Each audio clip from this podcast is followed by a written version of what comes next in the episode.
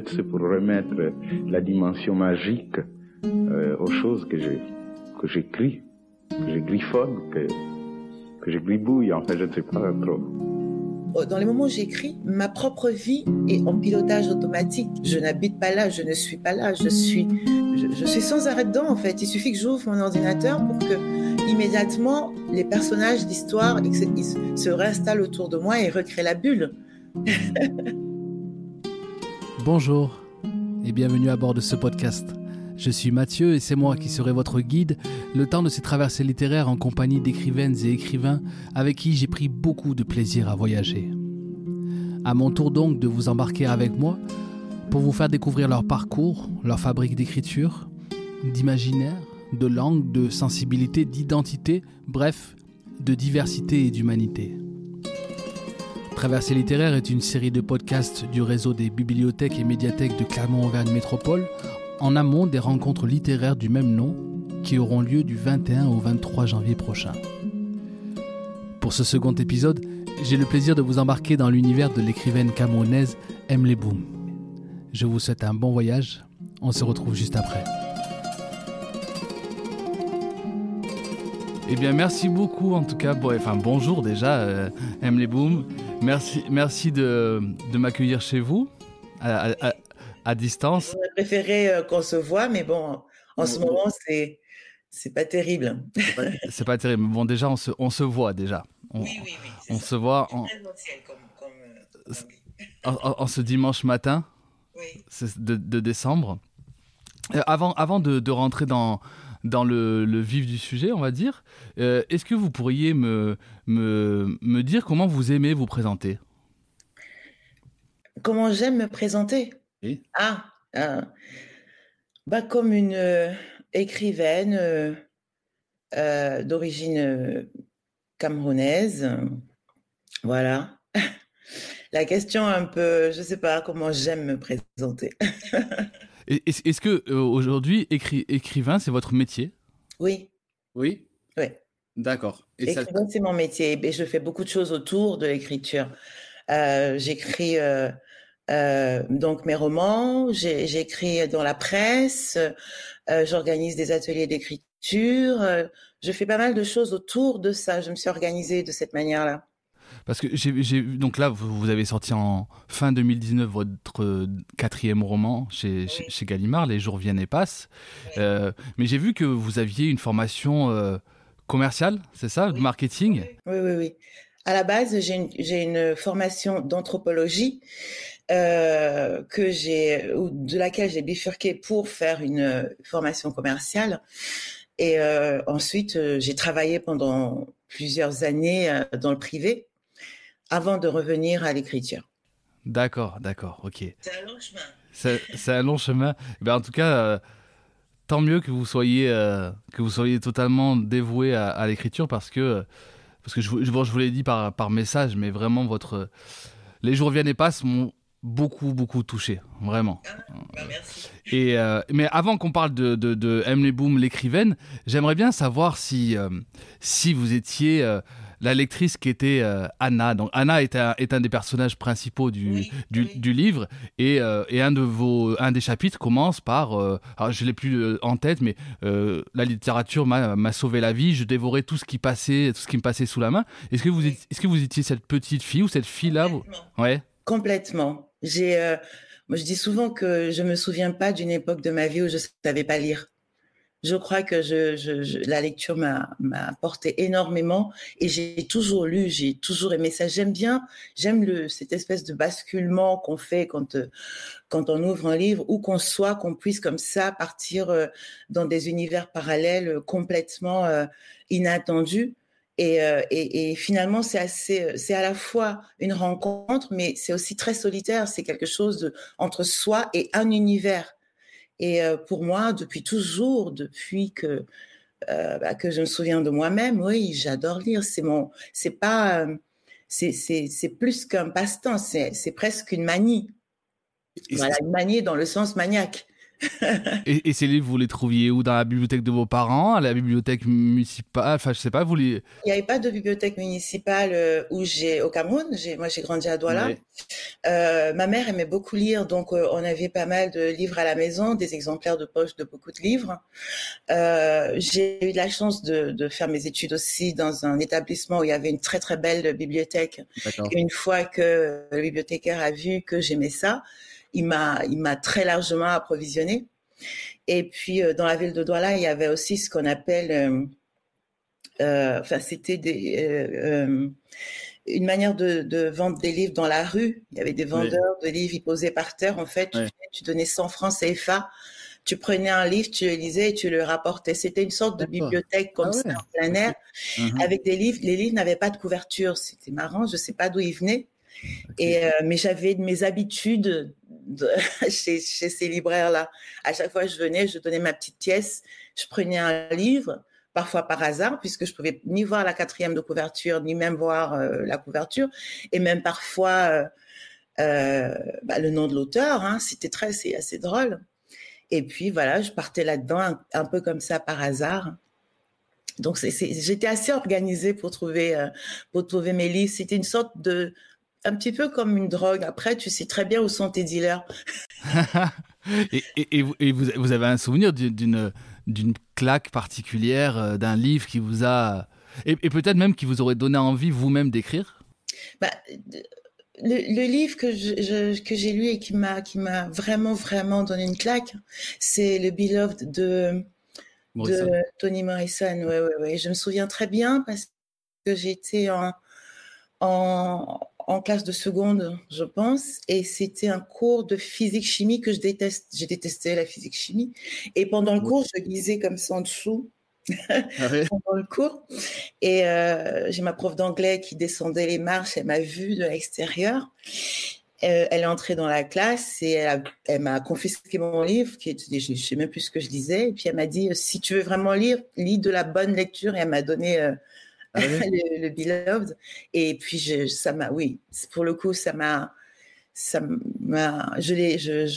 le relis régulièrement. C'est un livre qui me touche et qui me parle, et j'en ai lu d'autres de cet auteur-là, mais celui-là en particulier. Donc vous êtes cet enfant qui est absorbé dans les livres, tout ça. Est-ce que vous-même, vous avez des carnets où vous racontez vos journées, où vous imaginez des personnages, où vous êtes vraiment dédié à la lecture seulement? Oui, j'écrivais, j'inventais pas des histoires et des personnages depuis toujours. Ouais. Alors, j'avais pas forcément en tête de publier. Mais autant je lis, autant j'écris de la poésie, des nouvelles, des petites histoires, j'invente des mondes depuis depuis toujours. Depuis toujours. D'accord. Là maintenant, si on parle de l'écriture, et je vais reprendre comme exemple, hein, ce dernier roman. Comment ça se passe? Comment il est né? Comment se passe la période de, on va dire, où vous êtes enceinte de ce livre? Est-ce que c'est une thématique, vous dites je veux explorer ça? Est-ce que c'est le titre? J'entendais Dany Laferrière qui disait que souvent il avait le titre en premier, et ce titre lui servait un peu de guide pour écrire ce qu'il allait écrire par la suite. Comment ça se passe pour vous, la genèse d'un roman? Pour celui-là, en particulier, c'est un événement en fait qui a déclenché l'envie d'écrire ce livre. C'est les attentats de Charlie Hebdo en fait. Parce que j'étais ici en France et comme tout le monde, hein, j'ai regardé sidéré, effrayé ce qui est en train de se passer, scotché devant ma télé, et toute l'émotion que ça a suscité dans le monde entier. Et dans mon pays, le Cameroun, 15 jours, presque jour pour jour, après Charlie Hebdo, il y a eu un attentat dans l'extrême nord où il y a eu 150 personnes qui ont été tuées par Boko Haram. Et c'est la même violence, en fait, dans différents points du globe, qui simplement change de nom, mais qui a exactement le même terreau. Je n'ai pu que constater l'immense silence qui a suivi les attentats de Kolofata et comparé à ce qui se passait avec Charlie Hebdo.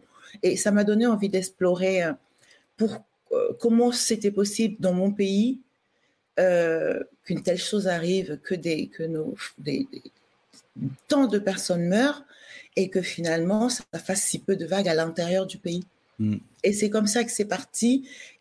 Voilà. Et puis ce roman est né petit à petit en déroulant le fil un peu à l'envers pour revenir à la base de d'où venons-nous au travers de personnages, quoi.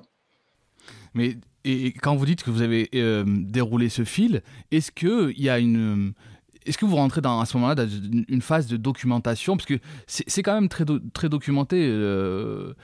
Est-ce que vous allez lire beaucoup, regarder des documentaires, regarder beaucoup de sites, ou vous puisez essentiellement dans votre imaginaire? Comment ça se passe ? Je me documente pas mal, notamment quand je suis sur des faits exacts, quand je veux intégrer des faits réels dans mon processus de création, dans ma fiction.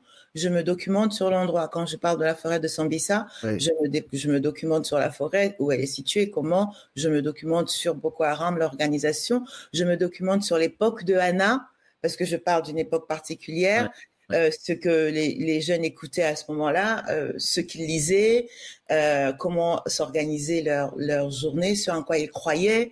Enfin, voilà. Oui, Quand je suis dans une époque, je me documente sur l'époque. Quand je suis dans un lieu, je me documente sur le lieu. Oui, effectivement. Mais tout ça nourrit la fiction.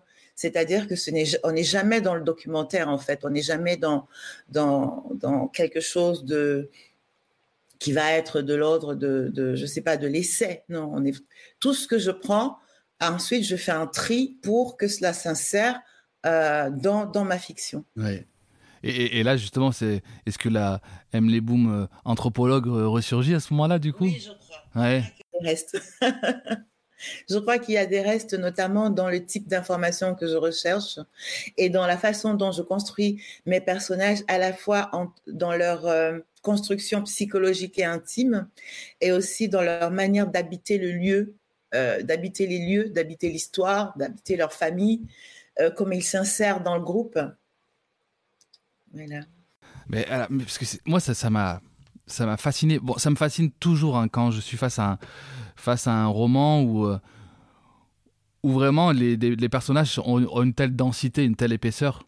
Et je vais quand même revenir au personnage d'Anna, parce que Anna elle est touchante du début, de petite fille à grand-mère, à mourante. Elle est incroyable tout le long. Elle est incroyable à la fois, je trouve, par ses fêlures, par son extrême fragilité, mais à la fois elle est très très forte et très lucide, en fait. C'est toujours sa lucidité tout le long qui est incroyable. Mais comment vous construisez un tel personnage ? Comment sa psychologie ? Là, vous en avez déjà dit deux mots, mais si on maintenant on prend le cas d'Anna, comment vous construisez un personnage comme Anna ? Anna, c'est un personnage particulier parce que d'une certaine manière, elle porte le roman. Donc, je la voulais instruite, ayant lu, ayant suffisamment de recul pour pouvoir analyser la vie, la situation, et en même temps en rupture avec un certain passé, une certaine façon de faire, tout en étant capable d'analyser cette rupture-là. Oui. Et je la voulais aussi un peu...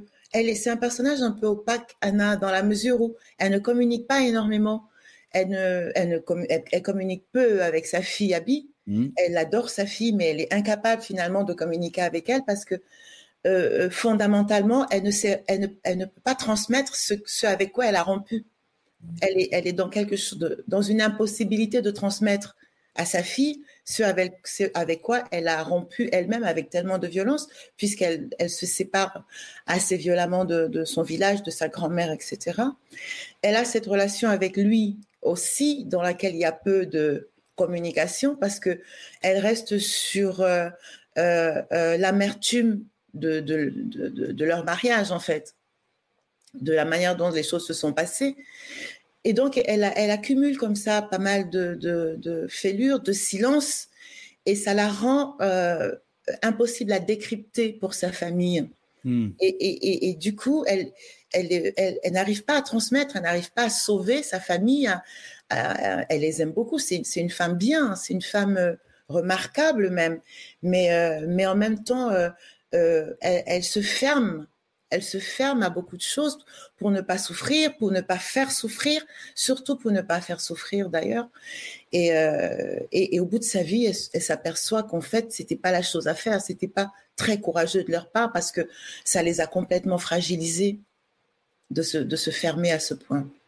Mais Anna, en fait, est-ce que c'est un... Et peut-être que c'est comme ça pour tous les personnages. Est-ce que c'est un sorte de melting pot de femmes que vous avez rencontrées, de vous avec des traits exacerbés? Comment vous lui donnez vie à ce personnage? C'est un melting pot, mais c'est surtout métaphoriquement, c'est surtout un personnage qui représente ce que moi j'appelle les personnalités post-coloniales, les personnes qui ont archétype. Oui, c'est un archétype parce que des personnes qui se sont retrouvées en Afrique, les premiers médecins, les premiers enseignants et qui n'avaient pas de base finalement, qui mettaient en place ce pays nouveau, ces pays nouveaux et qui, en se détachant et en disqualifiant ceux qu'ils avaient reçus avant, c'était pas de leur faute. Hein. C'est la colonisation qui faisait que pour progresser, il fallait disqualifier d'une certaine façon ce qui avait existé auparavant et qui devait tout réinventer. Mais comment réinventait-il ? Il n'avait rien. Il n'y avait rien à la base. Il n'y avait pas de comment. Une question que je me suis toujours posée, c'est comment a fait le premier gynécologue camerounais ? Enfin, parce que c'est quand même quelque chose de très codé qui a toujours été le corps des femmes, le soin donné au corps des femmes est très codé dans les sociétés. Comment le premier homme gynécologue va s'installer dans une ville comme Douala et Yaoundé ? Et le pédiatre qui s'occupe des enfants, c'est les femmes qui s'occupent des enfants. Toutes ces choses ont dû être mises en place et réinventées. Et par des personnes comme Anna et lui, c'est eux qui ont reconstruit, c'est eux qui ont mis tout ça en place en fait. Et il y a une forme de désenchantement quand on voit ce qui est arrivé là. C'était des personnes brillantes parce qu'il fallait l'être pour partir de l'endroit où ils partaient pour être arrivés aussi vite où ils sont arrivés. C'était des personnes brillantes qui avaient de la bonne volonté, mais c'est vrai qu'il y a un constat voilà, il y a une amertume aujourd'hui quand on regarde ce chemin. Et Anna et lui sont un peu l'archétype de cette génération-là. Et qui a finalement accouché de Abby et de Max et de Tina, voilà. Ouais, Max, oui, enfin, tous vos personnages sont ultra attachants, c'est incroyable. Mais même Louis aussi, il est super fragile en fait. Bien sûr. Et ben bon, les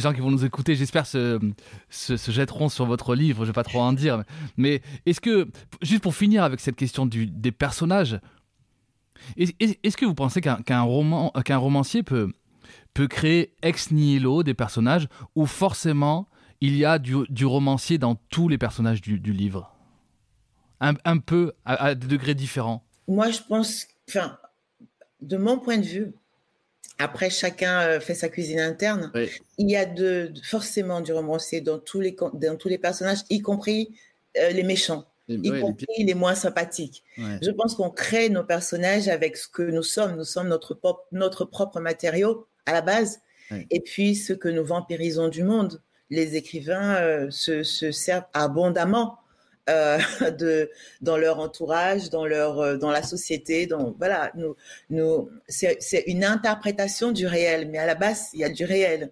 Bien sûr. Donc moi il me semble un petit peu difficile de créer ex nihilo. Je pense que même les écrivains qui font de la fantasy, de la science-fiction, même eux ne créent pas ex nihilo. Je crois que même E.T. l'extraterrestre est une représentation de son auteur aussi. Je veux dire, voilà, il y a toujours quelque chose de nous. Voilà, ça me semble. semble évident. Oui. Mais est-ce que, parce que moi, je vois quand je ferme votre livre, ou des fois quand on sait que c'est le dernier épisode d'une série, vous savez, on a une certaine tristesse à quitter certains personnages. Mais je me dis que pour vous, ça doit être... Est-ce que c'est la même chose ou au contraire, quand même, un livre, c'est tellement lourd que quand vous mettez le point final, vous êtes quand même... C'est comme une sorte d'allègement, vous êtes apaisé parce que vous avez mis un point final. Ou alors, est-ce que les personnages continuent à vous habiter ? C'est très long. Ils m'habitent très longtemps et de façon très intense. Ah oui. Donc, à un moment, il faut que ça s'arrête, en fait. Je sais qu'il faut que ça s'arrête pour que je puisse rentrer dans un autre projet d'écriture. Et c'est vrai que de temps en temps, j'ai l'impression d'être en dialogue avec mes personnages, au moment où j'écris, j'ai l'impression d'être complètement, de prendre le thé avec eux, de tout ce que je fais, ils sont là, et j'ai l'impression qu'ils sont dans mon salon, dans la rue, quand je fais les courses, etc. Mais à un moment, cette conversation s'arrête, quoi. On s'est dit ce qu'on avait à se dire.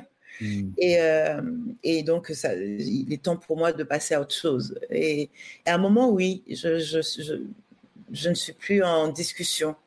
Je pose, quoi. J'ai posé ce que j'avais à dire et c'est la responsabilité d'autres gens, mais je le sens vraiment comme ça, quoi. Je sens vraiment que ça s'arrête, quoi. Mais est-ce que c'est difficile de vivre avec une écrivaine ou un écrivain ? Vous demanderez à mon mari. Non, mais je pense que ça l'est parce que...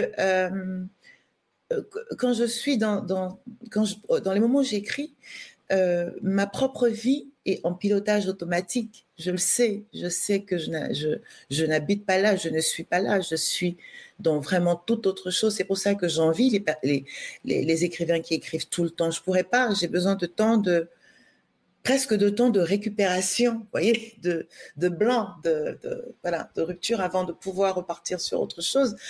Je pense que ça peut être difficile de vivre avec un écrivain, mais avec n'importe quel artiste, je pense quand on est dans un processus de création, le reste devient un petit peu secondaire. Ouais. Mais parce que moi, j'entendais une interview. En fait, c'est toujours le même podcast que je recommande vraiment, qui est le Bookmakers, un podcast d'Arte Radio qui interroge les écrivains au travail. Et là, c'était avec Alice Zeniter qui elle, expliquait carrément qu'elle avait pris cette décision lourde, même si on ne sait pas de quoi sera fait l'avenir, mais de ne pas avoir d'enfant, en fait, carrément, pour ne pas être... Pour ne pas être distraite du tout dans son processus de création. Et dans le même podcast, donc Dany Laferrière lui racontait qu'il ne pouvait pas écrire à Haïti, en fait. Parce qu'il disait que le romancier a besoin d'intimité et que l'intimité et Haïti, dans une maison où il y a toujours 34 personnes, comme il dit, un écrivain ne peut pas écrire. Est-ce que vous partagez, vous, Est-ce que vous pensez vraiment qu'on ne peut pas écrire au milieu de 34 personnes ? Pas moi. Moi, où que je sois, ça me happe en fait. Je peux écrire dans un café bondé, ça m'est arrivé d'ailleurs. Je peux écrire dans n'importe quel endroit parce que dès que je m'y mets, ça me happe, tout le reste n'existe pas. Le seul moment où il m'est difficile d'écrire, c'est quand je suis dans une interaction émotionnelle dans l'instant. Par exemple, si mes enfants sont là et me sollicitent, oui. Là, je ne peux pas écrire. Je ne peux pas écrire physiquement, mais ça s'écrit quand même dans ma tête. Le processus n'est pas rompu. Je fais ce que j'ai à faire. Mais ça, dans ma tête, je sais qu'il y a, ça continue. Je fais ce que, je suis dans mon quotidien, mais je suis totalement absente émotionnellement à ce que je suis en train de faire là physiquement.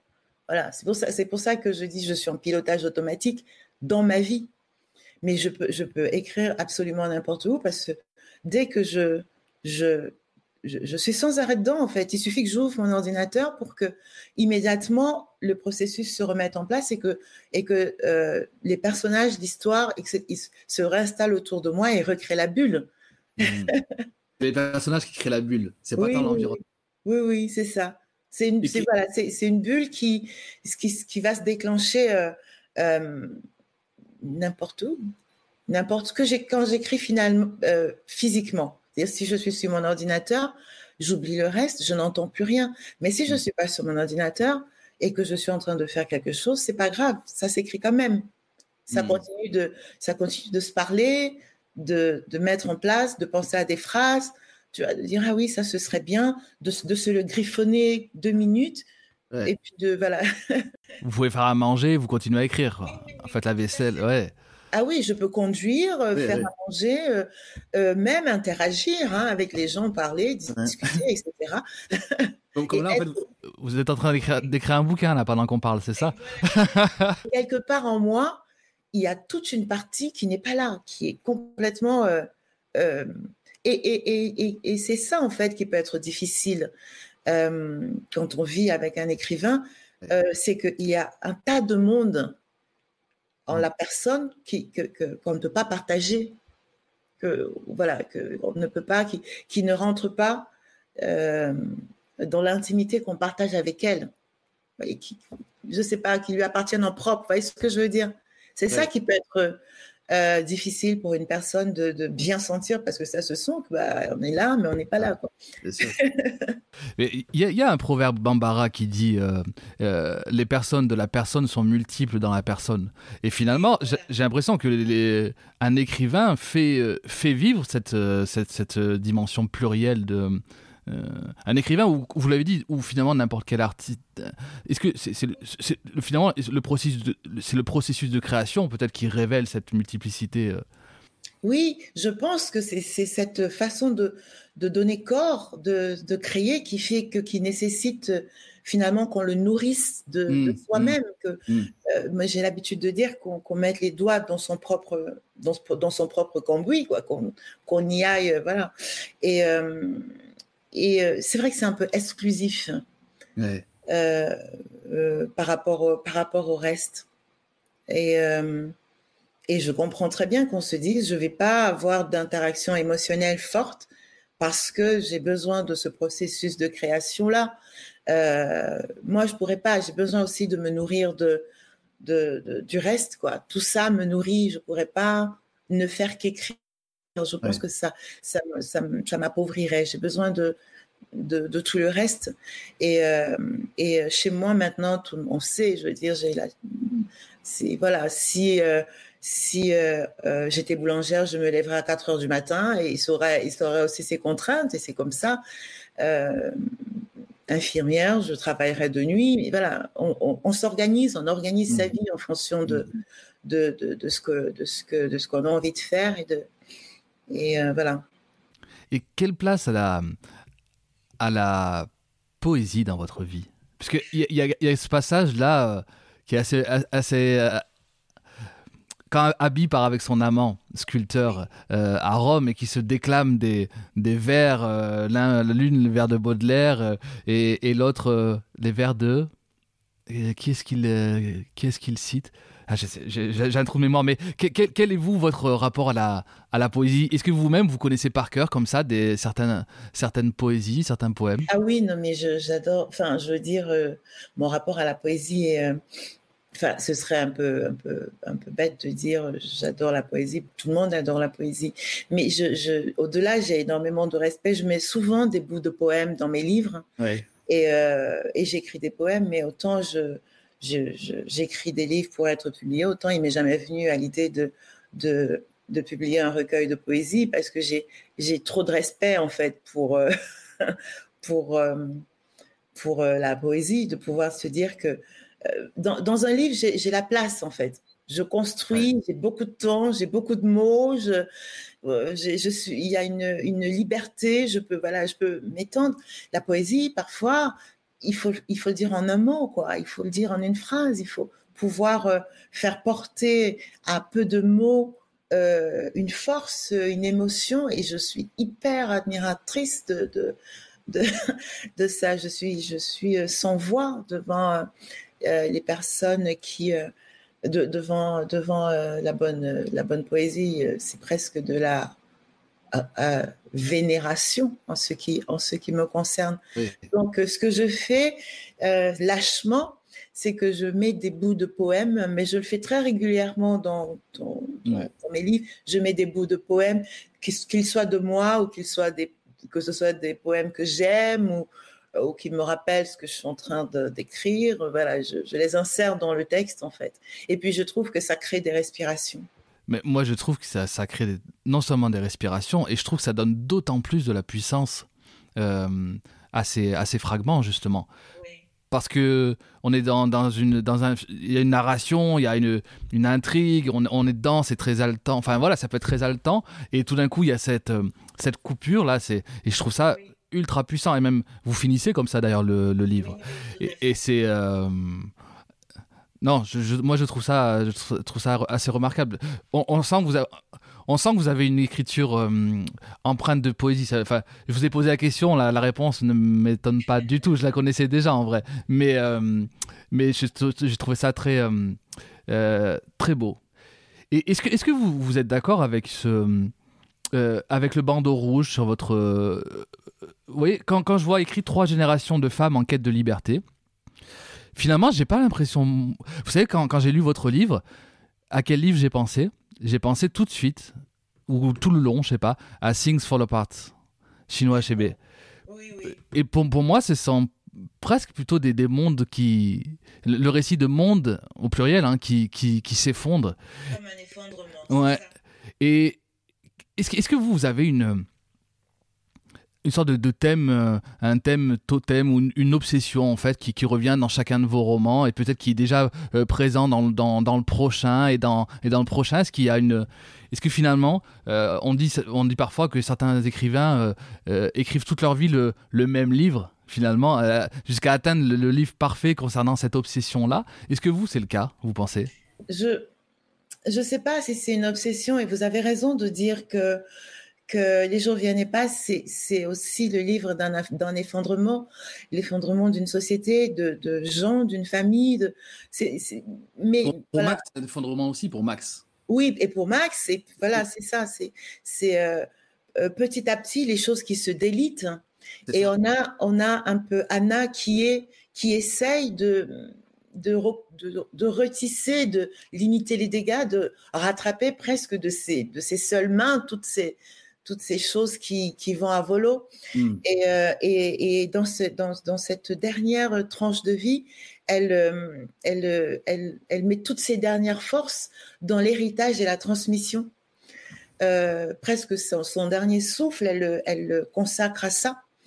Et elle est dans une vérité totale. Elle dit toute son intimité à sa fille parce que l'heure n'est plus au faux semblant, en fait, finalement. Et en espérant que ce qu'elle donne là lui servira à elle ou à d'autres pour construire, pour ne pas faire les mêmes erreurs. Et je pense que de façon un peu obsessionnelle, reviennent dans mon écriture ce thème-là, ce thème sur la transmission, ce thème sur comment se font et se défont les liens, quel courage il faut mettre dans la construction d'une vie pour pouvoir transmettre quelque chose qui vaille la peine et qui fait que l'autre est comment dire d'équerre dans sa vie, ou en tout cas suffisamment de matériaux pour pouvoir avancer, faire sa part, tu vois, petit à petit, que chacun fasse un peu sa part. Mmh. C'est ça, c'est s'il y avait quelque chose qui revenait et qui est même déjà contenu dans le prochain, oui, ce serait ça. Moi, je me disais aussi qu'il y avait une question de frontière entre le bien et le mal. En fait, vous montrez que elle est vraiment... Bon, ça, c'est... Heureusement que c'est la qualité de grands écrivains de ne pas être dans un roman binaire, noir ou blanc, mais il y a quand même une certaine subtilité, même quand vous... Et ce que j'ai retrouvé aussi chez Chinua Achebe avec ce roman, qui est... Il n'y a pas le méchant, le méchant n'est pas seulement méchant, ou le bon n'est pas seulement bon, en fait. Il y a toujours des subtilités. Quand je disais qu'Anna, en fait, est lucide, quand... Elle est très lucide quand elle est acceptée dans ce collège où où elle fait quand même c'est la bonne. Enfin, elle est dans des conditions assez exécrables, mais C'est comme si elle disait que c'est le prix à payer pour avoir un enseignement de qualité et tout ce qui va derrière. Et finalement, cet enseignement de qualité, c'est quand même une forme de don aussi qu'elle prend en fait. C'est ça que j'ai aimé aussi. Oui, bien sûr. Et c'est pour ça que oui, c'est important que Anna soit un personnage lucide, parce que elle pouvait poser un regard clair sur la situation et de dire, malgré tout, voilà ce que ça m'a apporté. Après, ça m'a coûté cher. Ces personnes-là n'étaient pas... portaient aussi de l'ombre, mais ça, quand même, ça apporte une certaine lumière. C'est grâce à elle que je suis ce que je suis, finalement, aujourd'hui. Elle est capable de regarder ça et de se dire, surtout là, quand elle fait le bilan, de se dire... voilà, grâce à elle, j'ai compris. Je n'ai pas marché dans la vie en aveugle, en fait. J'ai pu comprendre le monde qui m'entourait. Alors, bon, on va rentrer dans les dernières minutes de notre conversation. Et on a parlé de beaucoup de vous, avec vous-même. J'aimerais quand même savoir comment se passe... Vous-même dans la création, en tout cas.